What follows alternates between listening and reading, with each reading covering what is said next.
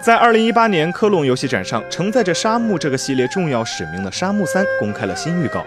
确定该作将于二零一九年八月二十七日发售，登陆 PC 和 PS4 平台。另外，官方还放出了一段新预告，展示了一些游戏内的新片段。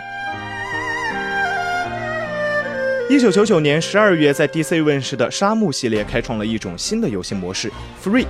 自由度和实时性空前。十九年前，《沙漠》横空出世，号称开发经费高达七十亿日元，画面在当时可谓是相当惊艳。而游戏内从白昼渐渐转为黄昏的昼夜交替效果，以及有雨有雪的天气系统，在当时可谓是吸爆了人的眼球。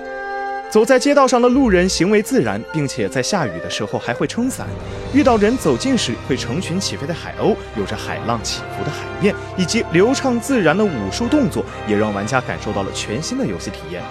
但是《沙漠二》的失败，使得这个系列一度陷入无法推出续作的尴尬境地。新作的推出，希望能打破这样的境地，为系列后续作品的推出打下基础。